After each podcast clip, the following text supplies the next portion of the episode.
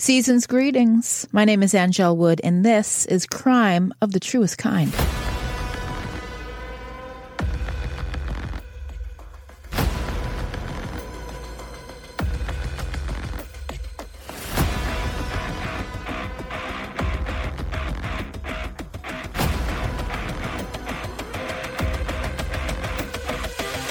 Welcome back to Crime of the Truest Kind. It is Angel Wood. Online, crimeofthetruestkind.com, where you can link to the gallery for the photos that I share for every episode.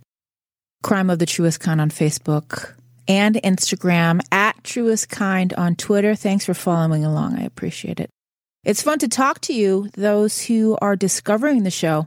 It is about New England primarily, and Northeast crime stories as I get to it, but mostly New England. So by now, you are on to me in my local references. It's crime stories, part history lesson, mostly for me, because I really love digging into this old information. All right, today I take you to Wakefield, Massachusetts.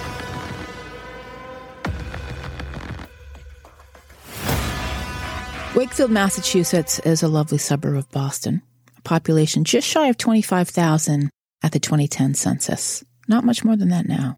It's a bit bougie, pretty white, just 10 miles north of Boston. It's located conveniently to pretty much everything. Easy access via two major highways, Route 93 and 95 slash 128, which is essentially the same thing, and a commuter train on the MBTA. Many notables from Wakefield. My friend Adam 12, radio DJ, currently heard on Rock 92.9. I'd be surprised if he ever hears this. A long list of sports figures that I will not list. Some big names Israel Horovitz, playwright, screenwriter, director, an actor born in Wakefield. He wrote a lot about Wakefield, including a book known as the Wakefield Plays. His son is maybe more recognized in certain demographics. Adam Horovitz, also known as Ad Rock from the Beastie Boys, the elder Horovitz co founded the Gloucester Stage Company in 1979, served as artistic director until 2006, served on the board but resigned after the New York Times reported allegations of sexual misconduct. I had nearly forgotten about that very important last part. He did pass away in November of this year. Buffy Sainte-Marie, the award winning folk singer, songwriter, Academy Award winning composer, grew up in Wakefield and graduated from Wakefield High in 1958. She was born in Canada and is considered among the most recognized contemporary Indigenous Canadian American artists. And I also ran into her at an airport in Montreal I was at a music conference and she was given like a Lifetime Achievement Award. Scott Brown, former Massachusetts state and U.S. senators from Wakefield, he won Ted Kennedy's long held Senate seat in a special election against Massachusetts Attorney General Martha Coakley after Kennedy died in 2009 of a brain tumor. In a real come from behind win, Brown beat Coakley. He had been trailing, but in a surge in the polls, something I liken to the turtle in the hare, he became the first Republican candidate elected in the U.S. Senate from the Commonwealth in nearly 40 years. Simply put, Martha Coakley ran a really bad campaign, as evidenced by the fact that a Republican won Ted Kennedy's seat. In 2012, Scott Brown ran to serve a full Senate term but got spanked by Democratic challenger Elizabeth Warren. She took 53.7% of the vote, making her the first woman ever elected to the U.S. Senate from Massachusetts in 2012. Elizabeth Warren remains a Massachusetts state senator, and Scott Brown moved to New Hampshire to try to win a New Hampshire Senate seat. And well, that didn't work out so well. Brown went on to serve as U.S. ambassador to New Zealand and Samoa under the Trump administration. Also from Wakefield, Charlie Moore. Locals know him as that guy who does the fishing show on NECN. He also wears a lot of Ed Hardy. A major attraction in Wakefield is Lake Quannapowitt. You can see its other attraction from there the monstrous Jordan's Furniture Complex in neighboring Reading. It's ginormous and something I don't think the residents of Wakefield were very psyched about. You can't swim in the lake, but you can kayak on the lake and walk around the lake and run around the lake and have picnics around the lake and walk your dog around the lake. Fun fact Wakefield is home to one of the oldest flying model airplane toy manufacturers in the world Paul Guillow Company, well known for its line of balsa wood model airplane kits. Now, I know nothing about model airplanes, nor will I pretend to speak with any authority on this topic, but I thought it was really cool. And as a New Englander, I think I should tell you that, that we are home of one of the most famous balsa wood model airplane kit manufacturers in the world. I love to dig through all of this information. Wakefield was once home to an amusement park called Pleasure Island. I didn't even know this.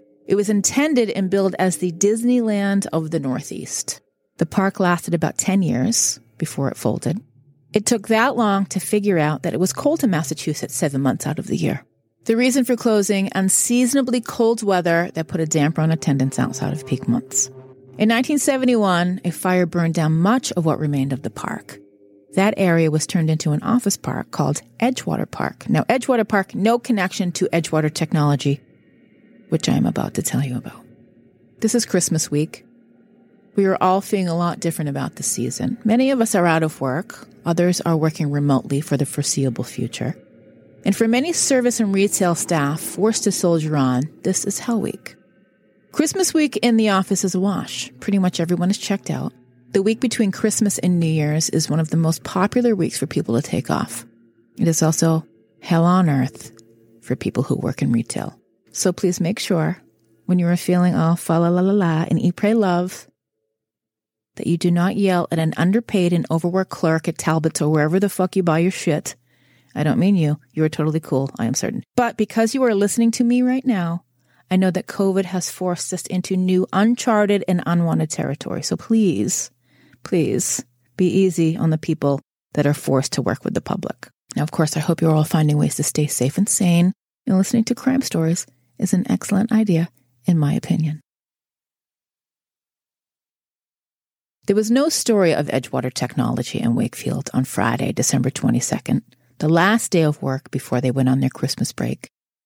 We would have been happy to have kept it that way. History changed that December 26th, 2000. Today marks the anniversary of that workplace mass shooting. 20 years taken from these men and women, these mothers and daughters, fathers and sons, a brand new mother, a grandfather, 20 years taken from children who never got to know their parents.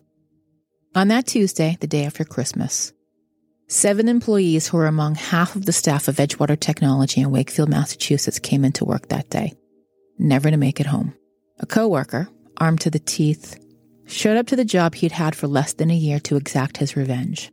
Perceived and twisted revenge. Equipped with a shotgun, a semi automatic assault rifle, and a semi automatic pistol, and a bag full of ammunition. He had a few chats in the kitchen that morning, walked back to his desk, grabbed his guns, and unceremoniously opened fire. It was a calculated attack that left seven people dead. It lasted less than 10 minutes. Sometime after 11 a.m., Wakefield police began to receive a number of calls about shots fired. As the shots began, Several employees who heard the chaos unfolding fled to the store they frequented across the street and called 911. When it was over, seven of the company's employees were dead. Two were killed in the reception area, while five others were found at their desks or in a colleague's workspace. Shell casings and bullets were littered all over the office space. It wasn't hard to find the person who did it. In fact, police found the shooter sitting calmly in the reception area, the body of a victim laying nearby. With his weapons in reach, he was arrested without incident. The killer had no prior criminal record and was not known to law enforcement. As the identities of those who were killed were made public, the news of the day became even sadder. Jennifer Bragg Capobianco was the 29 year old new mom who'd returned from maternity leave just days before Christmas and was helping out in accounting temporarily. Jennifer was actually part of the marketing group and had been working offsite for most of the time. She grew up in Washington, D.C., and went to the University of Massachusetts in Amherst, where she met her husband, Jeff. They were college sweethearts who got married in 1998 and rented an apartment in Brighton, an area of Boston. Jeff was working as an EMT, and friends called them the ideal couple. They were excited when their first baby, Eva, arrived two and a half months earlier. They were devoted new parents who had just celebrated their baby's first Christmas. Jennifer was looking forward to raising her daughter. Janice Haggerty was the 46 year old office manager from Stoneham.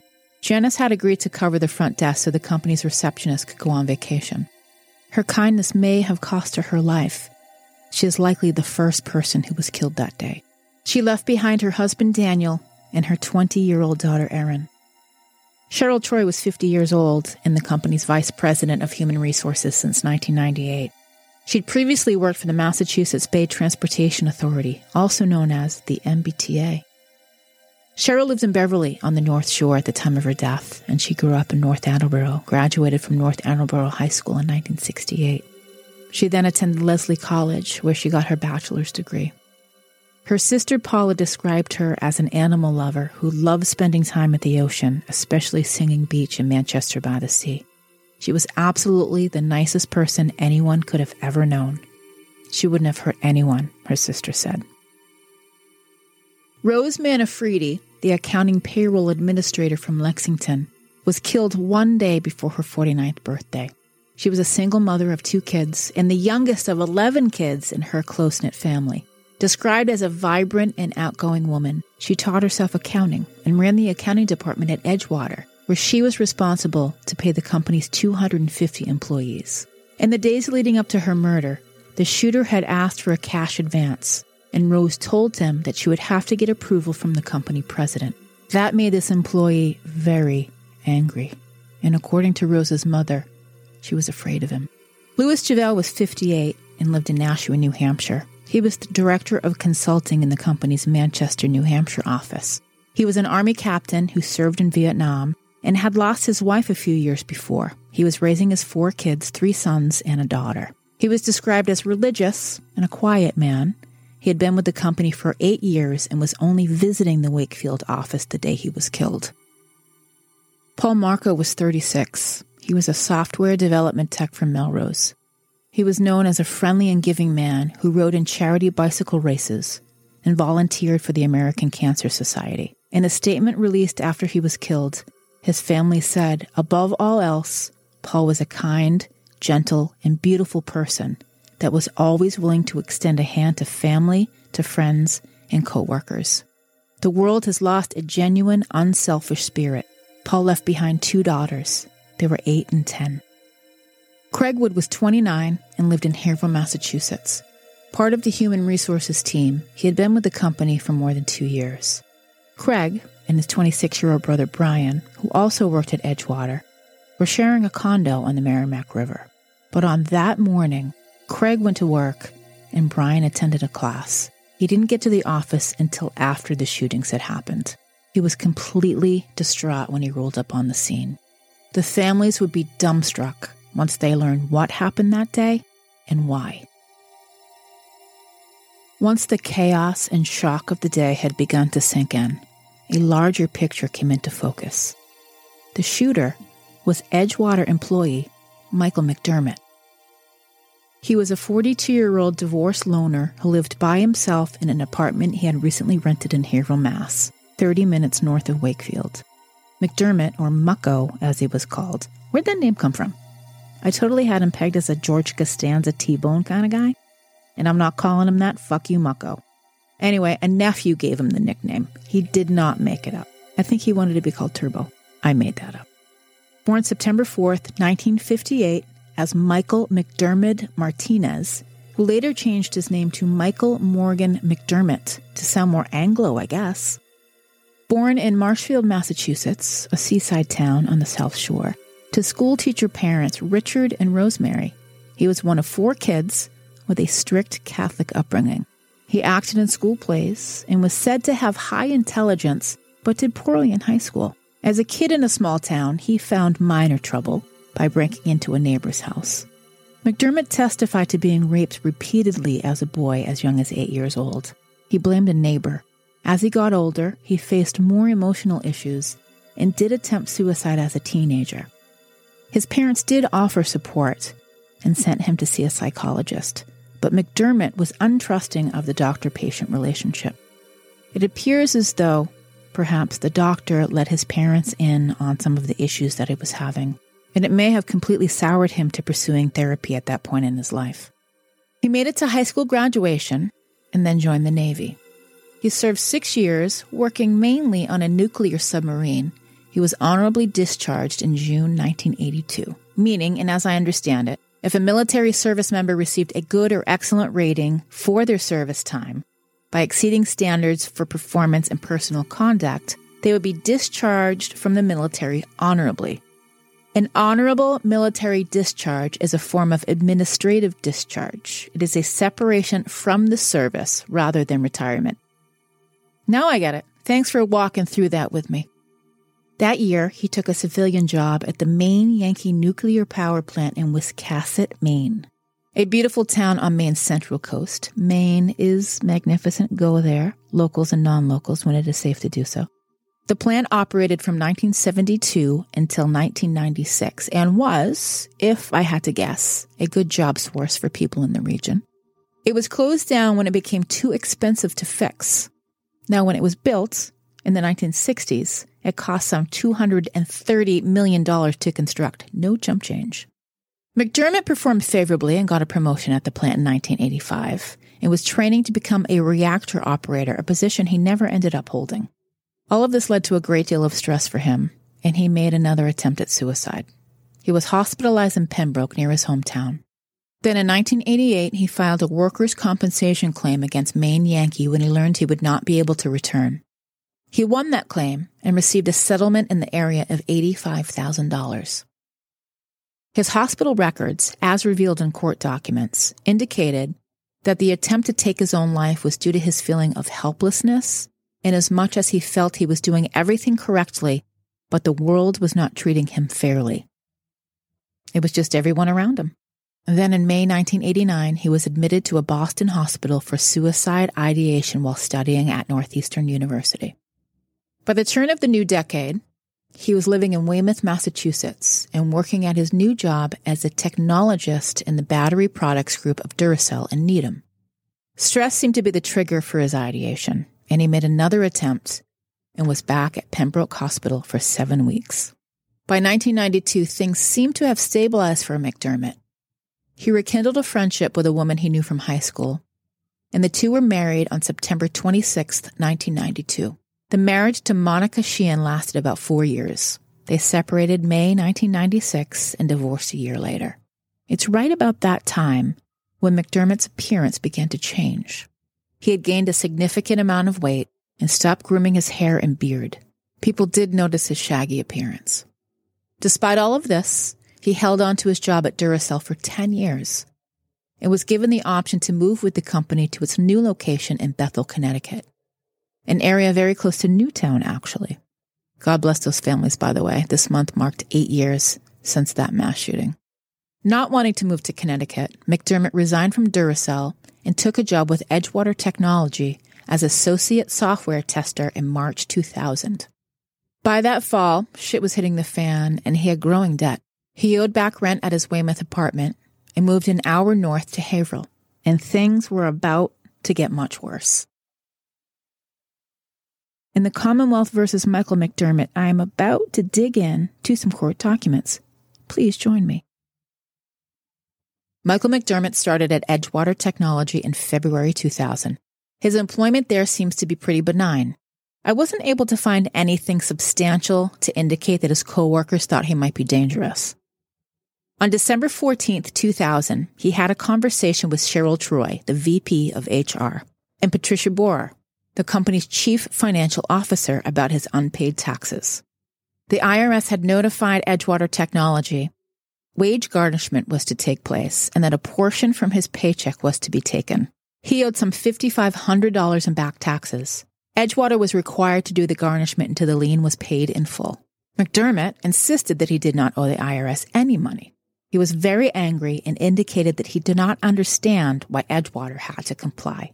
Later that same afternoon, Mark Tamborajian, the program manager in charge of the application support team that McDermott was a part of, made a plan to help resolve the tax lien. On December 18th, Tamborajian joined McDermott in a telephone conference with the IRS that terminated when Tamborajian realized that nothing was going to be resolved. McDermott was unwilling to set up any payment arrangements and was adamant that he would not pay any money to the IRS. He was doubling down on that. He was having financial trouble, he was behind on his car payment, and had recently left his Weymouth apartment owing back rent. And because he owed so much on his car, it was about to be repossessed by the bank. He had started to park on the street in the neighborhood around Edgewater instead of the employee parking garage across the street. On Friday, December 22nd, McDermott asked three of his coworkers to come to his cubicle and witness the signing of his will. He walked them through the instructions, they witnessed his signature to the document, and then they signed it themselves. On Sunday, December 24th, the defendant test fired a shotgun off the side of Crystal Street in a secluded area of Haverhill, which was about five minutes from the defendant's residence. On Monday, Christmas Day, December 25th, McDermott entered Edgewater Technology at 6:57 p.m. and left 18 minutes later. On Tuesday, December 26th, McDermott entered Edgewater at 10:29 a.m. carrying a large black duffel bag. It was right after he parked his car in the Edgewater employee garage. He walked into the office kitchen, had a brief conversation with one of the senior consultants. McDermott also engaged in a conversation with another coworker about living in Haverhill. It is possible that this was Craig Wood, who also lived in a condo on the river in Haverhill. McDermott, aka the defendant, and I am aware that I'm saying both throughout the story. He was cordial but abruptly ended that conversation when the coworker noticed a large black duffel bag on his desk. At approximately 11:07 a.m., McDermott got a call at his desk about the status of his car, or rather the car payment. He told the rep on the phone that he no longer needed the car and where they could find it. He parked at the one place he avoided for weeks, the Edgewater employee garage. When he ended that call with the bank, McDermott walked from his desk to the reception area carrying the duffel bag. Janice Haggerty was covering reception that day and was at the front desk with Cheryl Troy. When she saw McDermott coming down the hallway with the bag, she asked, Where are you going with that bag? And all he said was, Actually, I need to see someone in human resources. It would be the last moments that Janet and Cheryl would be alive. McDermott aimed the assault rifle and fired twice, and then 10 more times in rapid succession, killing both Janet and Cheryl. Then he quietly said, Ah, it's okay. I don't know if that was some attempt at comfort. It's sick either way. The accounting department was on the south side of the building where Linda Tessier worked in accounts payable. She heard loud noises coming from the north side of the building and called Janice Haggerty in reception. She did not answer. Rose Manfredi was the payroll manager responsible for biweekly payroll and was processing payroll on that day. Payday was that Friday, December 29th, and scheduled as the first week that Michael McDermott's salary would be garnished. Rose was standing with Paul Marceaux, a project leader, by a filing cabinet in the accounting area of the office. She asked Linda Tessier to shut and lock the door. Linda told everyone to get under their desks. Paul climbed under a coworker's desk. Linda hid under her desk. She pulled her chair in that had her jacket draped over the back of it. Jonathan Land, the VP of Consulting Services, was talking with Louis Javelle, the director of the same group. He was also McDermott's direct supervisor. They were in a hallway in the mezzanine area of the south side of the building facing reception. McDermott walked toward them, assault rifle in one hand and something else in the other. When he was approximately 15 feet away from the two men, Lewis said, Oh shit. Jonathan Land went back to his office and heard Lewis ask, Mike, why? This was followed by a loud popping sound. It's certainly unclear to me how Jonathan Land was reacting or if he even knew what was taking place at that moment. McDermott aimed his weapon at Lewis and shot him four times, killing him. Jonathan Land then heard Craig Wood, a technical recruiter who had been sitting in his cubicle in the mezzanine area. He said, Mike, no. He was shot in two series of blasts, killing him. Between the series of blasts, Craig was heard saying, Ow, then please. McDermott moved on to kill Jennifer Capobianco, who was working in accounting only temporarily and was seated in a cubicle in the mezzanine area not far from where Craig Wood was. He shot her four times in the back. He then headed to accounting and fired through the locked door. From under the desk, Linda Tessier saw legs walking by. She peeked out from behind her jacket and saw McDermott holding a rifle in his right hand. He stopped between the cubicles that Paul Marceaux and Rose Manfredi were under and raised his left arm toward Paul. Linda closed her eyes and heard two shots. After a third shot, she heard Rose yell, He went on to shoot many more times. She screamed, and the defendant shot her again. She heard gurgling, and Rose died within minutes. Paul was shot in the head, the abdomen, and the chest, killing him instantly. At 11:14 a.m., calls began to flood 911 from 30 to 40 different callers, all reporting shots fired at Edgewater Technology. Officers from the Wakefield Police Department were dispatched to the scene.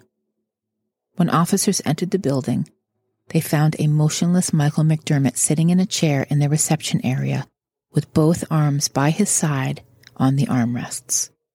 The duffel bag was on a couch, and there was an AK 47 semi automatic rifle on the floor by the defendant's right foot and a 12 gauge Winchester 1300 pump action shotgun at his left foot. These weapons were out of ammunition. The officers told him to put his hands up and to get on the ground. He did not respond. An officer again directed the defendant to put his hands on his head, to which he replied, I don't speak German. Two officers pulled him to the ground and handcuffed him. When searched, they found a loaded 32 caliber semi-automatic pistol in his right front pocket. The duffel bag contained several fully loaded magazines, loose ammunition, shotgun shells, and some cartridge boxes. Officers instructed him to roll over and stand up, to sit back down on the chair, and to lift his legs so his boots could be removed and searched. And then they needed to figure out how to place him in a police cruiser to avoid injury due to his large size. None of the victims survived. All were pronounced dead at the scene. In each person's cause of death, with the exception of Janice Haggerty, multiple gunshots. Janice died almost instantly from a gunshot wound to her head, and she had also been shot in the back. She was running away from him. All of the shooting victims had been alive when they were repeatedly shot. It is clear he sought out a number of individuals. These shootings were not at random. Numerous cartridge casings, projectiles, discharged 12 gauge shotgun shells, and fragments were recovered from areas of the office floor. Another weapon was also recovered at the scene. A Mark V Weatherby 460 Magnum caliber rifle was in his workstation. It looks very much like a hunting rifle that you'll see in the movies. It is a hunting rifle that you see in the movies. Brown has the scope, long gun. But this this wasn't a movie. This was real life. This man massacred these people. He worked among them for months. Then he killed them. Every time there is a mass shooting like this, there's always a call to arms. An unfortunate use of words, I know. But following the shootings at Edgewater, Wakefield police worked with the College of Criminal Justice at Northeastern University to conduct a survey of businesses in Wakefield as part of a pilot program to prevent workplace violence. The problem with these kinds of incidents is that they are so hard to predict. Stating the obvious is Jack McDevitt, Associate Dean of the College of Criminal Justice at Northeastern. It is easy in hindsight to say this person was disgruntled or angry, but there are lots of disgruntled and angry people who are let go in companies every day who don't do this. There are many challenges to preventing workplace violence, and little research existed in 2000.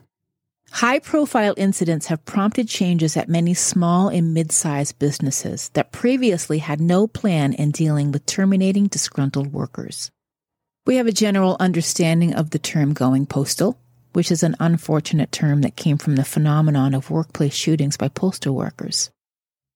A series of deadly incidents from 1986 on, in which United States Postal Service workers shot and killed their managers, their co-workers, police officers, and members of the public in acts of mass murder. It's considered spree killing. Between 1970 and 1997, more than 40 people were killed by current or former employees in at least 20 incidents of workplace aggression. Between 1986 and 2011, workplace shootings happened roughly twice a year, with an average of 11 people killed per year. Most spree killers have been men, but not all. On January 30th, 2006, Six people at Goleta, California Mail Processing Center were gunned down by a former postal employee named Jennifer San Marco. The 44 year old killed five people immediately, and one died later. A seventh victim, a former neighbor at the Santa Barbara condo that the killer had had arguments with prior to her moving out, was also found dead and connected with her crime spree. San Marco took her own life that day. Now, without getting too deep into the details of this crime, it appears that her paranoia and her history of mental illness drove her to act out on perceived vendettas against former neighbors and former coworkers. Jennifer San Marco had been removed from her job at the Postal Processing Center, but she returned to exact her twisted revenge. According to Jack McDevitt, Mr. Obvious, what we have been able to learn is the best way to handle these kinds of situations is to do the termination in a very professional way, to try not to be personal about it, and let that employee have as much dignity as they can while you're in a difficult situation. Was there any way to stop Michael McDermott? It's only half of the story. Could he have been fired for being disgruntled? It's hard to say. He was performing well at his job, and there are reports that he was late a lot. Was he reprimanded? Was he written up? Were warnings issued? Was there any accountability at all? His appearance was disheveled, but he was hired that way. A messy appearance isn't code for a killing spree. I have lots of pals with bushy beards. They're all in metal bands, and they wouldn't hurt a fly. It's so true. Metal boys are so nice. They look scary and menacing. They have hearts like little studded teddy bears with bullet belts. This is a heavy story, and there's lots of information, so I'll return next week with part two of episode seven Michael McDermott, Edgewater, Day After Christmas, Spree Killing, Wakefield, Massachusetts. Thank you for listening to Crime of the Truest Kind online, crimeofthetruestkind.com. Crime of the Truest Kind on Facebook and Instagram, at Truest Kind on Twitter. Please follow and subscribe on all the places you listen to your crime stories. Throw me a rating. Season's greetings. Thanks for your messages. Some of you have sent DMs, even story suggestions. Bring it on. All right. Keep your eyes and ears peeled for part two coming out next week. In lucky goddamn doors.